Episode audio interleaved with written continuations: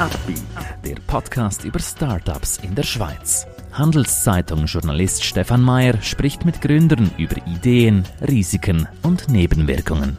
Heute lernen wir Dominik Spalinger kennen. Mit Plane will er unter anderem Kundencalls intelligenter machen. Sie wollen selber eine Firma gründen? Warum nicht? Dafür brauchen Sie aber starke Partner. Einer davon ist die Credit Suisse. Mehr Informationen unter credit-suisse.com/Unternehmer. Hallo Dominik, herzlich willkommen. Ähm, erklär uns doch kurz, was hat es mit Plane auf sich? Was steckt dahinter? Ciao Stefan, ja, vielen Dank, dass ich hier sein darf. Freut mich sehr. Ähm, wir sind im Bereich der künstlichen äh, Intelligenz, der natürlichen Sprachverarbeitung mit künstlicher Intelligenz tätig. Äh, und Plane baut eigentlich eine Plattform, welche es Unternehmen ermöglicht, ähm, Generative AI-Applikationen in ihren Workflows zu integrieren. Ähm, dabei fokussieren wir uns stark ähm, auf ein paar Schlüsselprobleme dieser Technologie, unter anderem diese Halluzinationen, Prompt Drifts, aber auch sehr wichtig in Europa der Datenschutz. Mhm. Und eines unserer ersten Produkte, Projekte, ein Teilschritt unserer Plattform sind diese Voice Assistants, äh, mhm. äh, die du gerade erwähnt hast. Ja. Du hast äh, es angesprochen, ihr wollt gewisse Probleme angehen, wie die, diese Halluzinationen. Vielleicht kannst du das noch ein bisschen erklären, oder? Viele haben es vielleicht schon gehört, aber Gerne, ja, klar. Maschinen halluzinieren, warum ist das ein Problem? Genau, ja, sehr, sehr gute Frage und es ist wirklich ein, ein Schlüsselproblem, das wir haben mit dieser Technologie. Wir kennen es alle von ChatGPT nicht, äh, sehr eine coole Technologie, gibt es viele Anwendungsmöglichkeiten, ähm, doch diese Systeme sind darauf äh, äh, ausgelegt, immer eine Antwort geben zu können. Und sie tendieren dazu, teilweise auch Antworten zu erfinden, die sich nicht an die Quelldaten halten, äh, die ihnen vorgegeben werden. Ähm, und wir bauen einen Tech-Stack dafür, um diese Halluzinationen zu verhindern und insbesondere früh zu entdecken und zu eliminieren. Ich bin ein äh, KI-Laie, ich nutze ChatGPT, aber wie kann man sowas verhindern? Wie kann man verhindern, oder dass man das erkennt? Wie funktioniert sowas?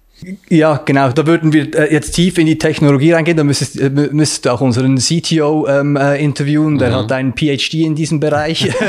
aber ich, ich halte es mal auf einem höheren, äh, höheren Level. Ähm, wir verhindern das, ähm, äh, indem wir ähm, Prompt Engineering betreiben.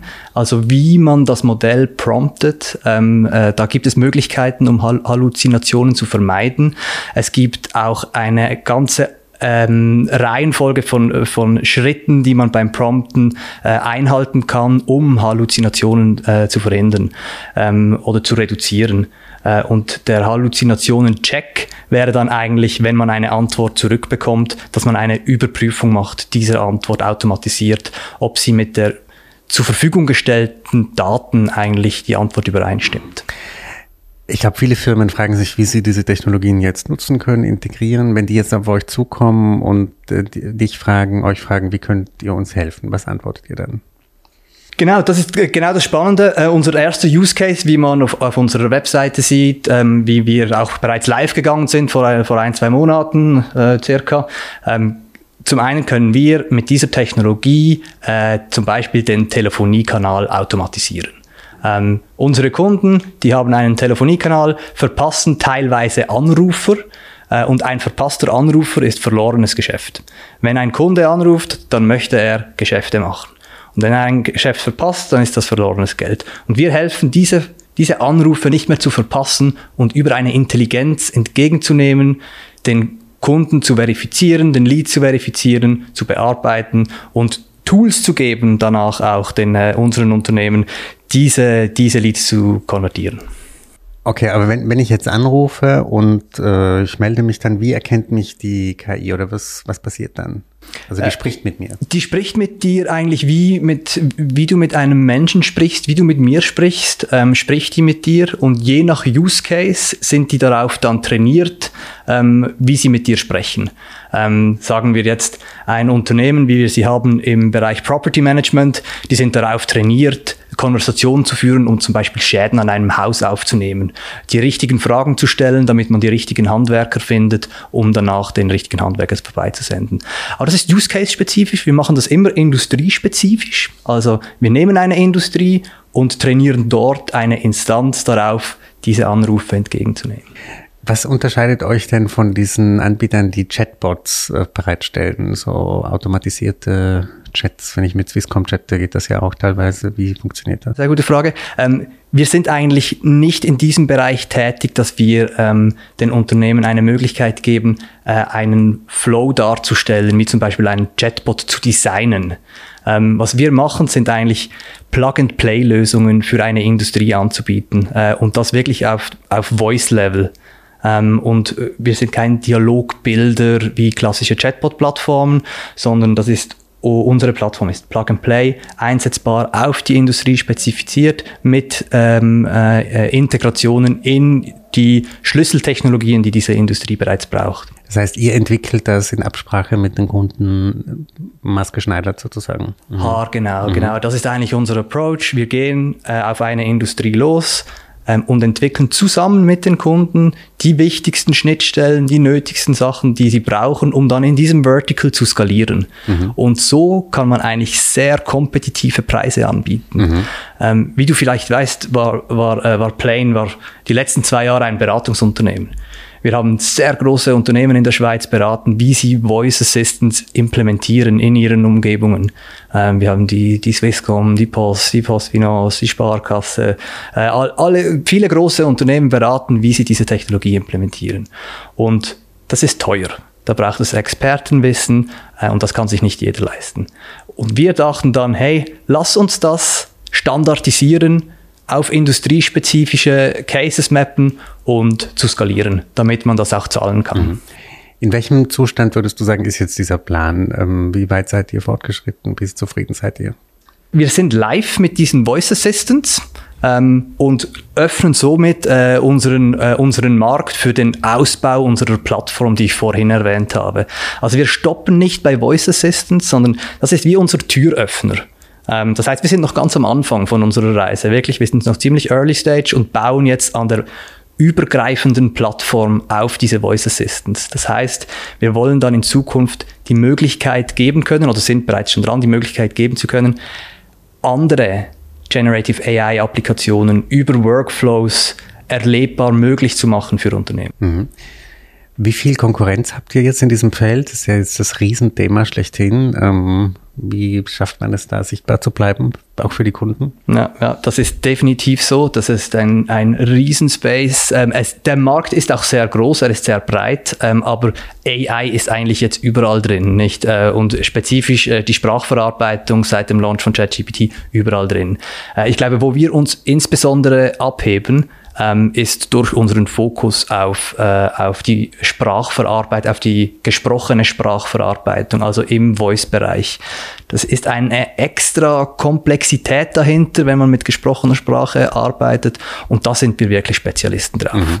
Und da heben wir uns auch jetzt mit dem Know-how ab. Wie findet man denn in diesem Bereich ähm, genug Experten oder Mitarbeiter, die da wirklich auch spezialisiert sind? Du hast es angesprochen, der CTO hat den seinen PhD in dem Bereich gemacht, ist jetzt wahrscheinlich Gold wert. Ähm, wie findet man denn Leute in diesem Bereich? Ja, ja das, das findet man tatsächlich nicht so einfach und die, äh, die, die ganz Guten, die werden natürlich von den ganz Großen reingezogen mit äh, großen Löhnen, mhm. die, wir nicht, äh, die wir nicht bieten können.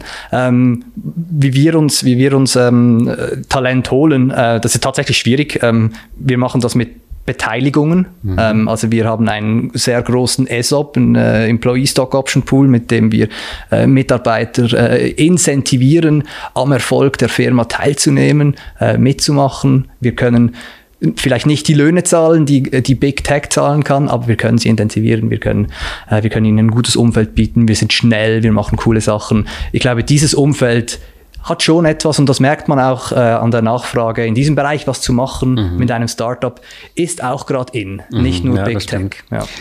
Erzähl uns noch etwas über dich. Ähm, wie bist du jetzt, bist du an dem, an dem Punkt gekommen? Was, welche Station hattest du vorher?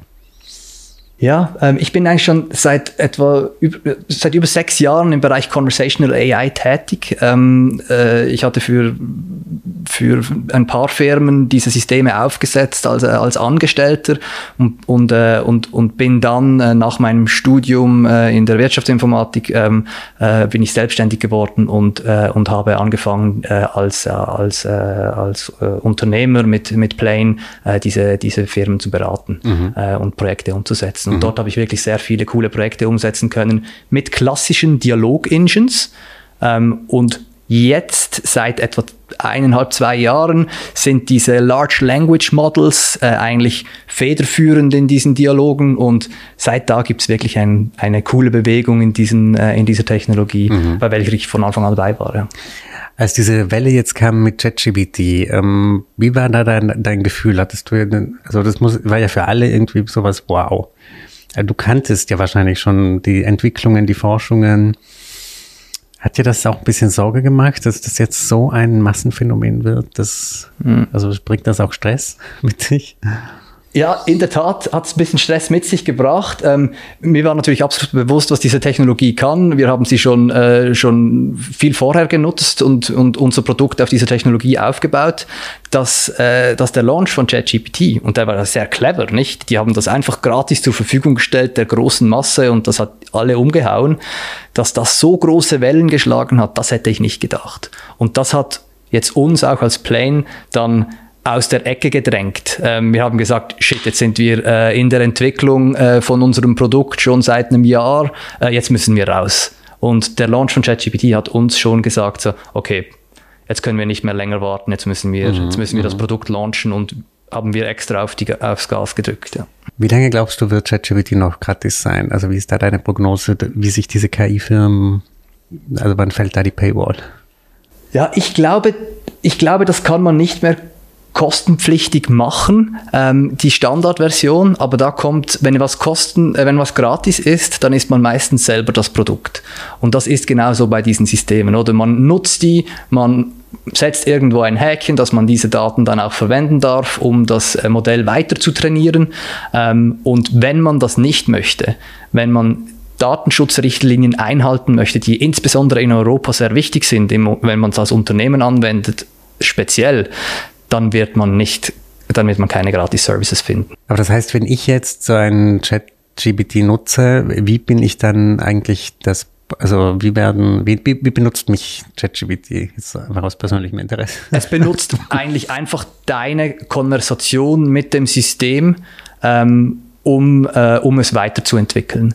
Ähm, bei ChatGPT gibt es ja auch eine Möglichkeit zu sagen, war jetzt diese Antwort gut oder nicht? Das ist natürlich besonders gut, mhm. wenn du das mhm. noch anklickst, dann haben sie noch so den Human in the Loop Feedback. Mhm. Ähm, mhm.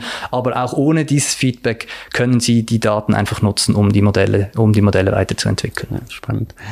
Ähm, wenn du jetzt nach vorne schaust, äh, es hat sich wahrscheinlich alles extrem beschleunigt für euch. Was sind jetzt die Milestones der nächsten Zeit? Was müsst ihr erreichen? Ich glaube, unser wichtigster äh, Milestone, den wir erreichen möchte, möchten, ist äh, einen, äh, einen Mehrwert für unsere Kunden zu generieren ähm, mit unserem ersten Produkt, mit unseren Voice Assistants äh, und dort wirklich äh, ein System aufzusetzen, das Mehrwert generiert, das, das die Unternehmen zahlen wollen und von dort aus gehen wir weiter Richtung einer Plattform, um Generative AI Workflows aufzusetzen, die dem, den Unternehmen ermöglicht, ihre Prozesse zu automatisieren in einer sicheren Umgebung mit einer hohen Genauigkeit äh, der Sprachsysteme.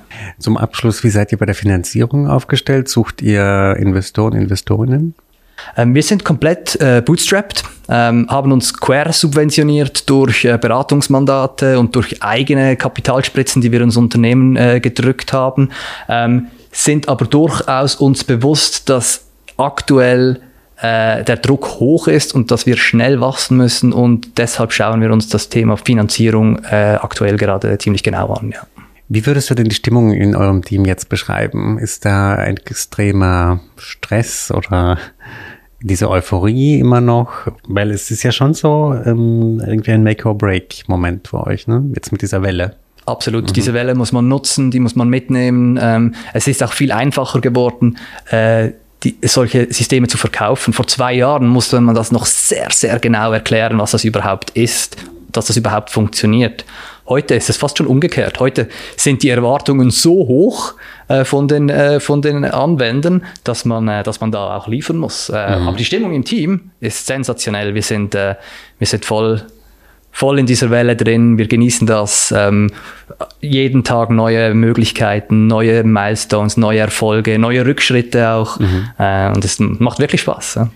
Cool, dann wünsche ich dir und euch viel Erfolg dabei und, hoffentlich kann ein Schweizer Startup da wirklich auch Spuren hinterlassen. Schön, dass du hier warst. Danke. Vielen Dank, Stefan. Ein Podcast der Handelszeitung.